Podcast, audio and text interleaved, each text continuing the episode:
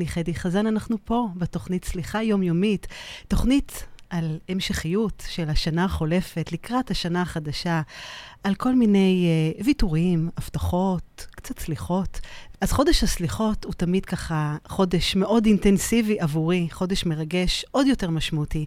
כי למעשה יש פה איזו הזדמנות כזאת שנפתח הדלת, ואני כולי כולי תקווה לעשות כל שאפשר כדי שנשאיר את הדלת הזאת פתוחה בכל ימות השנה.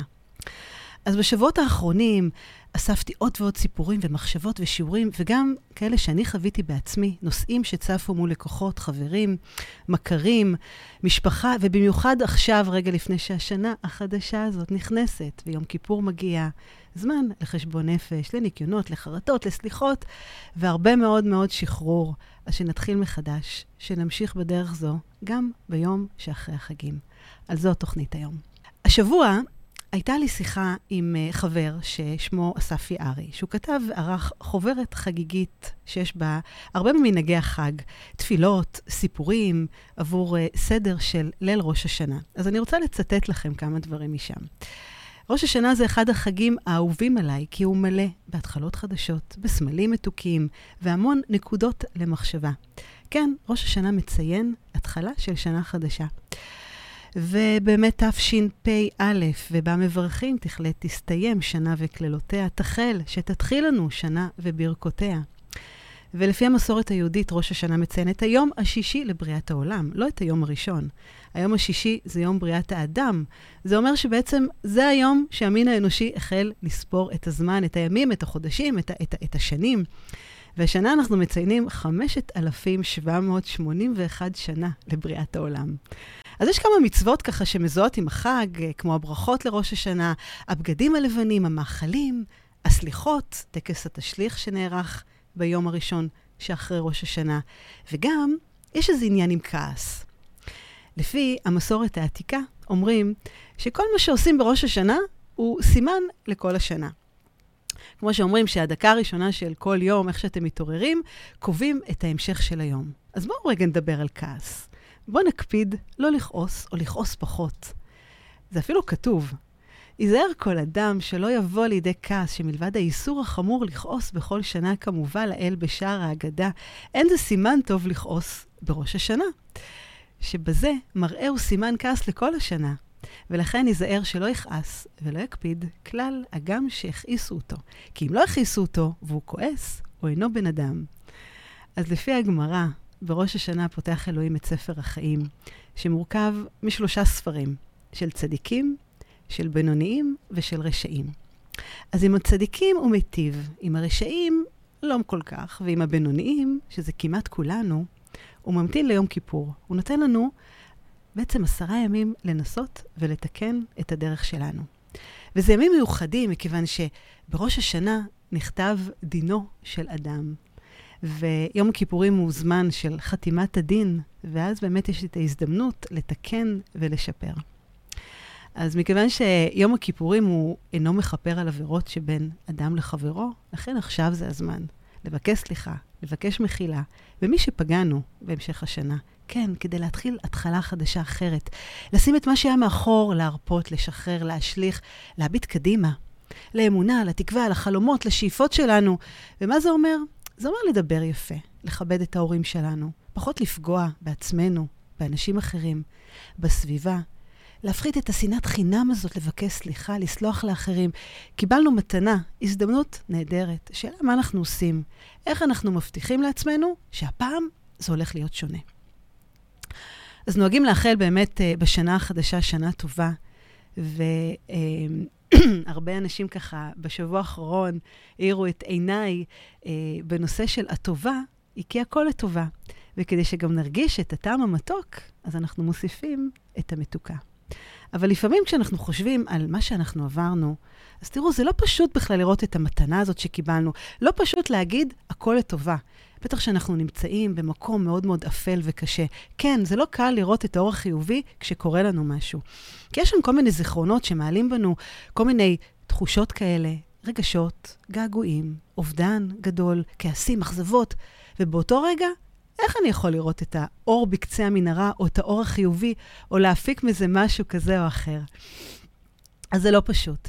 כי אנחנו באמת באמת רוצים להשתחרר ולשחרר את הכאב הזה, או תחושת הכעס, ולהשאיר את העבר מאחורינו, ושלא יגדירו כבר, שהעבר הזה לא יגדיר את מי שאנחנו. אז איך בכל זאת אנחנו מתחילים מחדש? כי כולנו רוצים להרגיש הקלה, שקט, טוב יותר. והצעד הראשון שאני רוצה להציע לכם, זה פשוט לעצור. כן, להתבונן פנימה, כמו, כמו איזה פנס כזה שמאיר בחושך, ולשאול את עצמכם בכנות, מה, מה קורה שם? איזה תירוצים, שכנועים, סיפורים אני מספר לעצמי?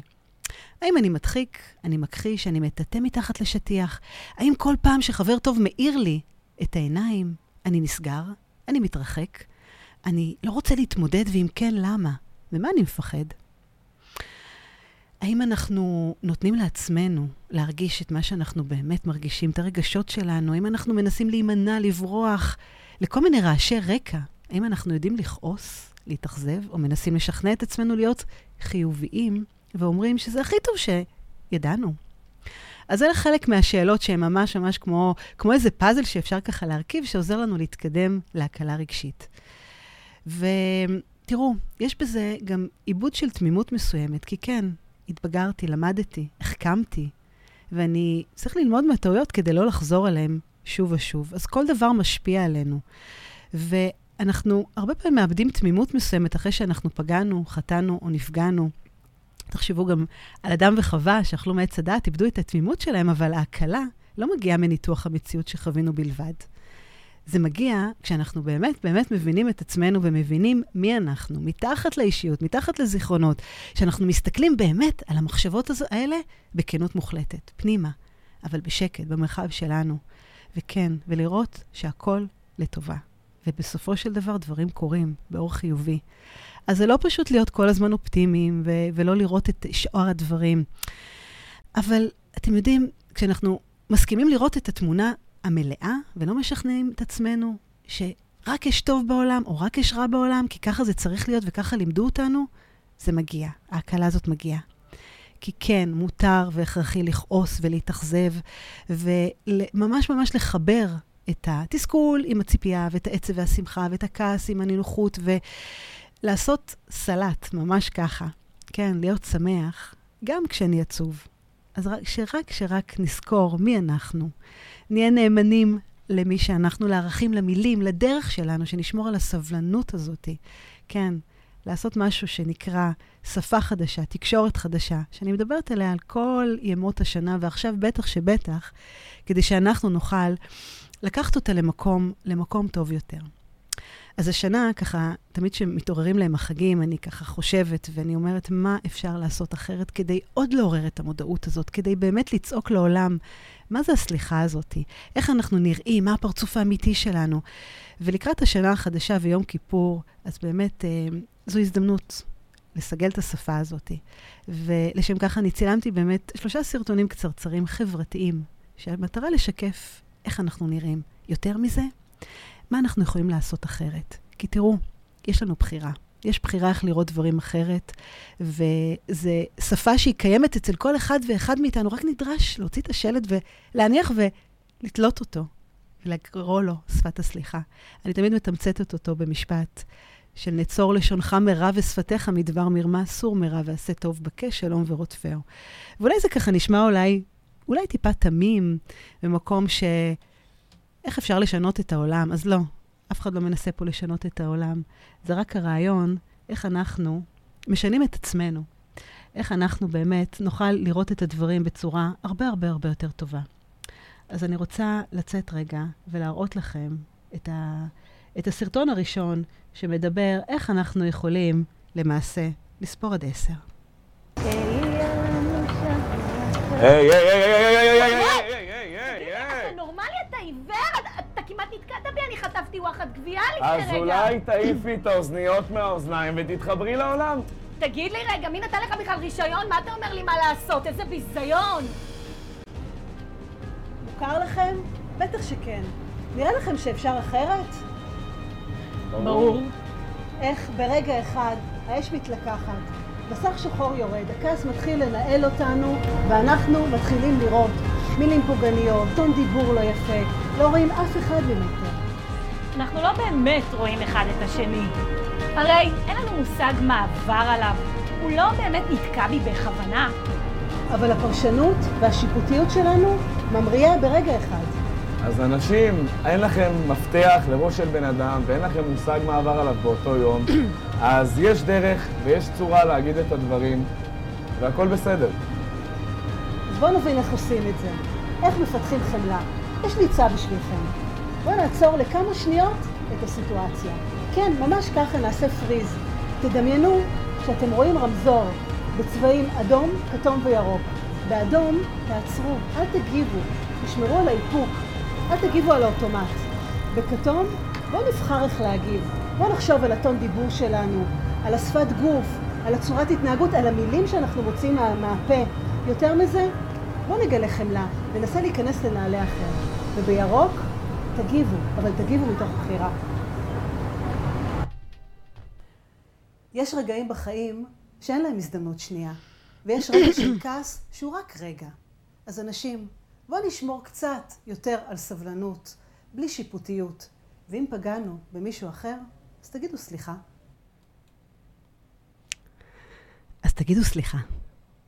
זה לא פשוט, נכון? זו מילה ככה מאוד מאוד עוצמתית, שאנחנו לא תמיד יודעים מה לעשות איתה. אבל אם רק נצליח באמת לאמץ אותה בחיי היום-יום, זה יהיה הרבה הרבה יותר פשוט. אז השבוע, אה, שלומי לניאדו, אתה נמצא איתי פה, נכון? שלומי לניאדו הסב את תשומת ליבי שבגימטריה, סליחה, ואדם חכם, הם 113. עכשיו תראו, זה... אומרים שחכם ועיניו בראשו. כלומר, עיניו של החכם הן פקוחות, והוא מבין את המציאות, הוא רואה מעבר. בעצם החכם מבין את משמעות הסליחה. כי הסליחה זה לא רק מילה, יש בה עומק, יש בה מהות, כדי, כי אנחנו, כשאנחנו מבקשים סליחה, צריך הרי לפני זה להתמודד עם הסליחה. אנחנו לומדים מזה ומחכימים. אנחנו כן, אנחנו הופכים להיות הרבה הרבה יותר חכמים. וכשאנחנו פוגעים, חוטאים או נפגעים, אנחנו מאבדים משהו. משהו בתמימות שלנו נעלם. כן, הפכנו ליותר חכמים, למדנו משהו, למדנו איזה שיעור לחיים. יותר מזה, לפעמים זה ממש משפיע על מי שאנחנו, על האופי שלנו, על הדרך חיים, ואולי, אולי גם הערכים שלנו. אז נכון, המערכת יחסים בין אנשים היא עניין מאוד מאוד מורכב. ושנה חדשה בפתח ויום כיפור בפתח, וזה היום הקדוש ביותר שנפתחים שערי השמיים ותקיעות השופר כבר מעכשיו מרעידות אותנו ומזכירות לנו איך לשפר, איך להשתפר, איך להיות טובים יותר לעצמנו ולאחרים. ואנחנו בימים כאלה שאין בהם אף יהודי שלא עוצר לרגע. רגע לעצור, לערער על השנה שחלפה, על זו שתבוא עלינו לטובה. כי בסופו של דבר, הכל, הכל לטובה. אז אני רוצה לספר לכם על מקרה שקרה לי שבוע שעבר. אמ, אני ניסיתי לצאת מחנייה, מחנייה ברוורס, ובואו נניח לרגע לכל הסטיגמות האלה בצד, שבכל זאת, אני לא מאותם אנשים שלוקח להם הרבה זמן או שעתיים לקחת ולעשות את הרוורס, זה לוקח כמה דקות, אבל גם כשהרכב שלי כבר היה ברובו בנתיב הנסיעה, המשיכו רכבים לעקוף, ולא לתת לי אפילו להיכנס למסלול.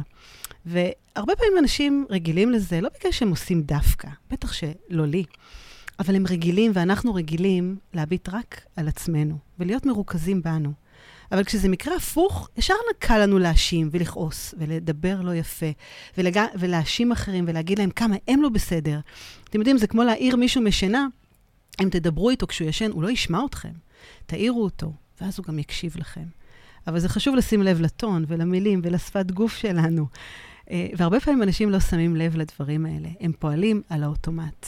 כן, הם לא יודעים להגיד תודה, הם לא יודעים להאיר את העיניים, הם לא יודעים להגיד את המילים הנכונות, והם שכחו את כל זה. אז איך באמת צריך להגיב, איך לסלוח? כן, זה לא פייר. אבל הנה, יש פה הזדמנות ככה לפתוח את הדלת, להעיר, לסלוח לאלה שאנחנו מרגישים שפגעו בנו ועשו לנו עוול, לשים בצד את האשמה, את הטינה, את הנקמה, את העלבון, את התסכול שמישהו כזה או אחר גרם לנו. וכן, להסתכל על אדם שפגע בנו בעיניים חדשות, כאלה שנותנות מקום לפיוס, לחמלה. כזה מקום שבאמת יאפשר לנו פתאום לפתוח את הדלת שלנו ו- ולקבל הרבה מאוד מוטיבציה ו- והזדמנויות חדשות. וכן, זה פותח דלתות, זה מאיר לנו את העיניים, כי למעשה זה משחרר דברים שכל כך חסומים אצלנו. אז זו הזדמנות שלנו וזו בחירה שלנו לעצור את הרכבת בכל רגע ורגע. אחת השאלות שקיבלתי, אה, ואני מתעסקת בה ככה בשבועות האחרונים, כי באמת הסליחה, כשמדברים על סליחה, מדברים גם על, אה, על נקמה. ועל נקמה אומרים שאסור לאדם לא להתפייס, זה אכזרות, זה אכזריות. ולפי הרמב"ם, למחום, למחול ולא לנקום, לפי שאסור לאדם שיהיה אכזרי ולא יתפייס, אלא יהיה נוח לרצות וקשה לכעוס. ובשעה שמבקש ממנו החוטא למחול, הוא מוחל בלבב שלם ובנפש חפצה, ואפילו עצר לו הרבה וחטא, ולא הרבה לא יקום ולא ינטור. אז למחול ולא לנקום, כמה זה לא פשוט. עכשיו, הנקמה זה פגיעה במישהו אחר. מישהו אחר פגע בי, עכשיו אני מחזיר לו. כמו עין תחת עין, שן תחת שן, והרבה פעמים אנחנו רוצים לעשות רע למי שנתפס בעינינו, שהוא עשה לנו רע. אבל אתם יודעים, הנקמה הזאת מלווה תחושה של כעס ותסכול, ומשהו ככה מאוד מאוד לא נעים. דרך אגב, טינה זה ההפך מסליחה, והנקמה זה, זה הפעולה עצמה, התגובה. עכשיו, זה לא חייב להיות משהו גדול, כי אנשים ששומעים את המילה נקמה, פשוט תמיד ככה מתכווצים וכולי. זה גם יכול להיות שאני, שאני לא אענה ישר למישהו שיתקשר אליי, כי בפעם הקודמת הוא גם לא ענה לי. או שאני לא אגיב ישר להודעה, או אני לא אברך אותו, ב, ב, נגיד, בשבת שלום, כי הוא לא מברך אותי. זה להחזיר למישהו. ואיך זה תופס אותנו בזוגיות? הוא לא מתעניין בי? אז אני גם לא שואלת. וככה אנחנו מנציחים את מעגל הנקמה. אז יש מחשבה כזאת שנקמה משרתת את הכאב, ופחות יכאב לנו, כי אנחנו מחזירים וזה ירכך לנו את הלב. אבל האם באמת זה עובד? מה המחיר שאנחנו משלמים על זה? עכשיו תראו, כמו כל דבר, יש דבר טוב ויש דבר פחות טוב. אז בנקמה יש משהו טוב, כן. יש משהו טוב, אבל השאלה איפה אמצע. הנקמה, זה בעצם, אה, היא גורמת לנו להרגיש הרבה יותר טוב. היא משקפת אצל האדם מין הזה עשיית צדק. כן, אני מחזיר למישהו אחר, אני מרגיש הרבה יותר טוב. האמת שלי יוצאת לאור, הוא רואה שאני כועס, הוא רואה שזה מכעיס ומרגיז אותי. היא מאפשרת לו לבטא את הרגשות שלו, מאפשר לו להוציא את התסכול, את הכעס. אבל מה רע בנקמה? הנקמה היא גם נוקמת בנו, באדם עצמו. גם לפני הנקמה וגם אחרי הנקמה. כי יש בה הרבה חוויה אישית, והרבה מאבק, וכעס, ושנאה, ומחלוקות, ועצבים. יותר מזה, גם חולי. כי היא ממרמרת את החיים שלנו. זה גורם לנו כל הזמן להתעסק עם זה. אני לא מדברת על עלויות שונות שיכולות להיות כשאנחנו מתנקמים באנשים. כן, יש פה מאמצים, יש פה בזבוז זמן. וגם אחרי שנקמנו, זה יכול לגרור כדור שלג, כי הצד השני מחזיר לנו, ושוב אנחנו מחזירים, ואיפה איפה אפשר לעצור את זה? עכשיו, תחשבו על זה שאם מישהו מרביץ לנו כילדים, אז אנחנו מרביצים כחזרה. ואם מישהו ידבר אלינו לא יפה, הוא ירים את הקול, אז אני גם אחזיר לו. יחס גורר יחס. אבל חשבתם פעם, שאם למשל כלב יבוא לקראתנו, אנחנו נפחד. אבל אם הוא ינשך אותנו, אז כבר נפגענו. מה יועיל לנו להחזיר לו? מה, אנחנו ננשך אותו בחזרה? הרי זה נקמה. אז זה כלי עבודה. זה כלי עבודה שהרבה פעמים אנחנו חושבים שהוא מגן עלינו, וכדי לדייק, האדם נוקם, בגלל שהאגו, הכבוד שלו נפגע. וכשהאגו נפגע, אז אנחנו ישר מתעוררים ברגע של, בפעולה של הנקמה. אבל כשאנחנו לא נוקמים, האגו נשאר בצד. ואנחנו חושבים שהוא ירגיש יותר טוב אם אנחנו נחזיר, אבל זה לא תמיד ככה. אז העצה שלי, איך לשחרר או איך להפחית את עוצמת הנקמה, כדי להגיע לאותה תחושה של משהו טוב עם הנקמה הזאת, גם בלי הנקמה, אז האדם, אנחנו, האנשים, צריכים להתמקד בעצמנו. כן, לכוון את עדשת המצלמה פנימה, במקום החוצה. עכשיו תראו, כדי לסלוח לאדם אחר, ראשית, צריך לסלוח לעצמנו, לשחרר את המשקולת, את המעכבים, שמנהלים אותנו, כן, לקבל, להבין שזו המציאות להשלים, ויותר מזה, לאהוב את עצמנו. כי מי שבאמת אוהב את עצמו, אי אפשר לפגוע בכבוד שלו. ללא תנאי. עכשיו, זה תהליך ותובנה שבאמת היא לא פשוטה, זה לא ככה בלחיצת יד. אבל ככל שאנחנו נזכור לכוון את זה, ולכוון את החיים לעצמנו, ולקבל כל פעם מחדש, למען עצמנו, שם אנחנו גם נרפה מרגש הנקמה. כי תזכרו, יש uh, משפט של uh, קונפוציוס, שאומר, חפור שני קברים, uh, בטרם תצא למסע נקמה, תחפור שני קברים. זה מה שהוא אמר. אז כשמישהו פגע בכם, הכיס, תעצרו. אנחנו לא יודעים מה באמת קורה שם, איך ברגע אחד האש מתלקחת ומסך שחור יורד, והכעס מתחיל לנהל אותנו, ואנחנו מתחילים לראות מילים פוגעניות. תקשיבו לאחר, תקשיבו מה יש לו להגיד. תהיו אתם, תדברו, תדברו במילים, בטון, בשפת גוף אחרת. ותקשיבו לעצמכם הרבה הרבה יותר. אז השנה, יש לי בקשה. יש לי בקשה שבמקום שנחשוב ככה על מה שקורה פה בארץ, וכמה אנחנו כועסים, וכמה המצב ההזוי, והוא באמת באמת הזוי, הוא לא פשוט לנו. ובמקום לקטר על החום, ובמקום לספור את השעות ולשבת ולחשוב על מי שהיינו ומה שהיינו, ואיך אנחנו רוצים להיות, אני רוצה לבקש מכם בקשה. איך באמת, ככה בלב שלם, כמו שאנחנו דיברנו עכשיו, מאי, איך אנחנו סולחים לעצמנו וסולחים לאנשים הקטנים האחרים שאנחנו לא תמיד רואים אותם מעבר. וזה, הכוונה זה לכל מיני הקורבנות הקטנים, הנעלמים, מי שאנחנו חתכנו בכביש, ובגלל שהעלו את המחיר הדלק וצעקנו וכעסנו ואמרנו אפליה, ומכל מי שרצינו לצעוק, רצינו להגיד משהו וכעסנו, ובעצם מש, המסר שרצינו להעביר זה שלא טוב לי בחיים, ואני רוצה לשנות פה משהו, אבל לא מצאנו את המילים האחרות לבוא ולהגיד את זה. ומכל מי ששפטנו על פי צבע עור, או דעות פוליטיות, ומכל מי שהגבנו ופגענו לו במקום פוגעני, כי, כי לא הסכמנו עם הדעה שלו. וכל ההאשמות האלה, אז כן, לבקש סליחה ולסלוח מכל החלומות הפרטיים גם שלכם, כאלה שלא הצלחתם להגשים, כאלה שאנחנו יכולים אולי, השנה הזאתי, לקחת צעד ולחשוב ולהתבונן איך אנחנו יכולים לעשות אותם קצת קצת אחרת. ואז לבקש מכם, כן, להיות הרבה הרבה יותר טובים, קודם כל לעצמכם. אני רוצה להראות לכם את הסרטון החברתי שמדבר למעשה איך אני יכולה לבקש סליחה. מה זה בכלל סליחה? איך עושים את זה? איך למעשה אנחנו לוקחים את החמש אותיות המדהימות האלה והופכים אותה, אותם, ל... לדרך, לדרך חיים, לדרך שהיא באמת שפה, שפה שלמה, חלק מאיתנו. את זה, ותעשה לי פה קפה זריז, אחי. סליחה, אתה מוכר פה חלב? כמה זה עולה? אתה מקבל אשראי? תביא לי רק סוללות ואוזניות. אה, סליחה, את לא רואה שיש פה תור? אני הייתי פה לפניי. תקשיב, סליחה, אתה לא רואה שאני מה זה ממהרת? כאילו, מה הסרט? גם אני ממהר, תחכי בבקשה בתחילת התור. אני לוקחת דברים ועפה, מה הקטע? סליחה. סליחה. סליחה זה משהו שאת יכולה לבקש ממני. אה, סליחה, בוא תחנך אותי וזהו. לפעמים צריך רק לבקש. כן, לבקש יפה, להידחף בתור. סליחה, אני ממש ממהרת. הבת שלי עוד רבע שעה יוצאת מהגן. יש מצב אני לוקחת משהו אחד והולכת? בדוק, בדוק, בדוק.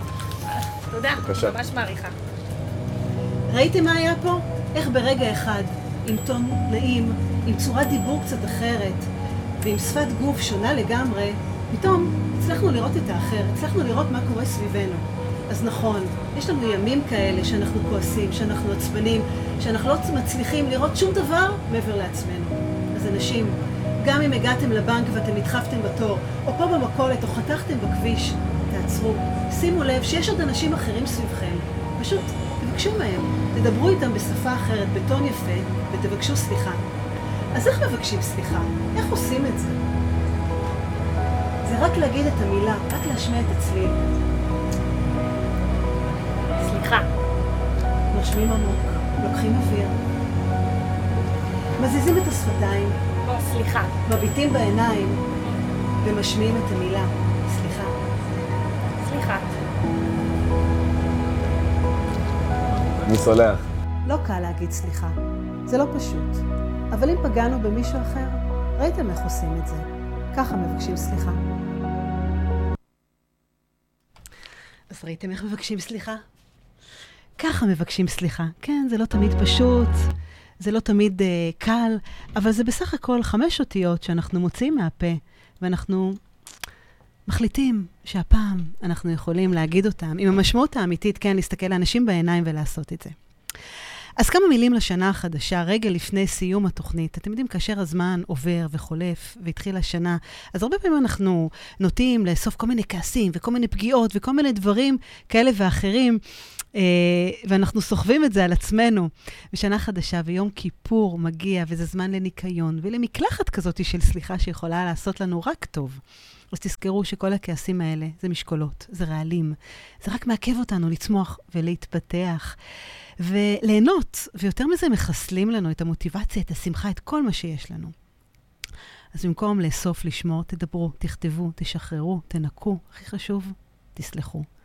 אז שתהיה שנה טובה, טובה יותר, שתהיה לכל אחד מכם באמת שנה של יותר ממה שהיה. ותזכרו, זה הכל עניין של בחירה שלכם, איך אתם בוחרים לראות ולחוות את החיים שלכם ולהגשים את החלומות שלכם. תודה שהאזנתם לעוד פרק בתוכנית סליחה יומיומית. אהבתם? דרגו אותי ב iTunes, תירשמו לפודקאסט, תשתפו עם חברים, והעיקר, אל תשכחו לבקר באתר שלי www.חדי.סליחה.co.il. תקראו על הסדנאות שלי, תזמינו הרצאות ועל עוד דרכים שאני יכולה לעזור לכם לשחרר את העבר, לשחרר כעסים ולסלוח לעצמנו. אז נתראה בפרק הבא.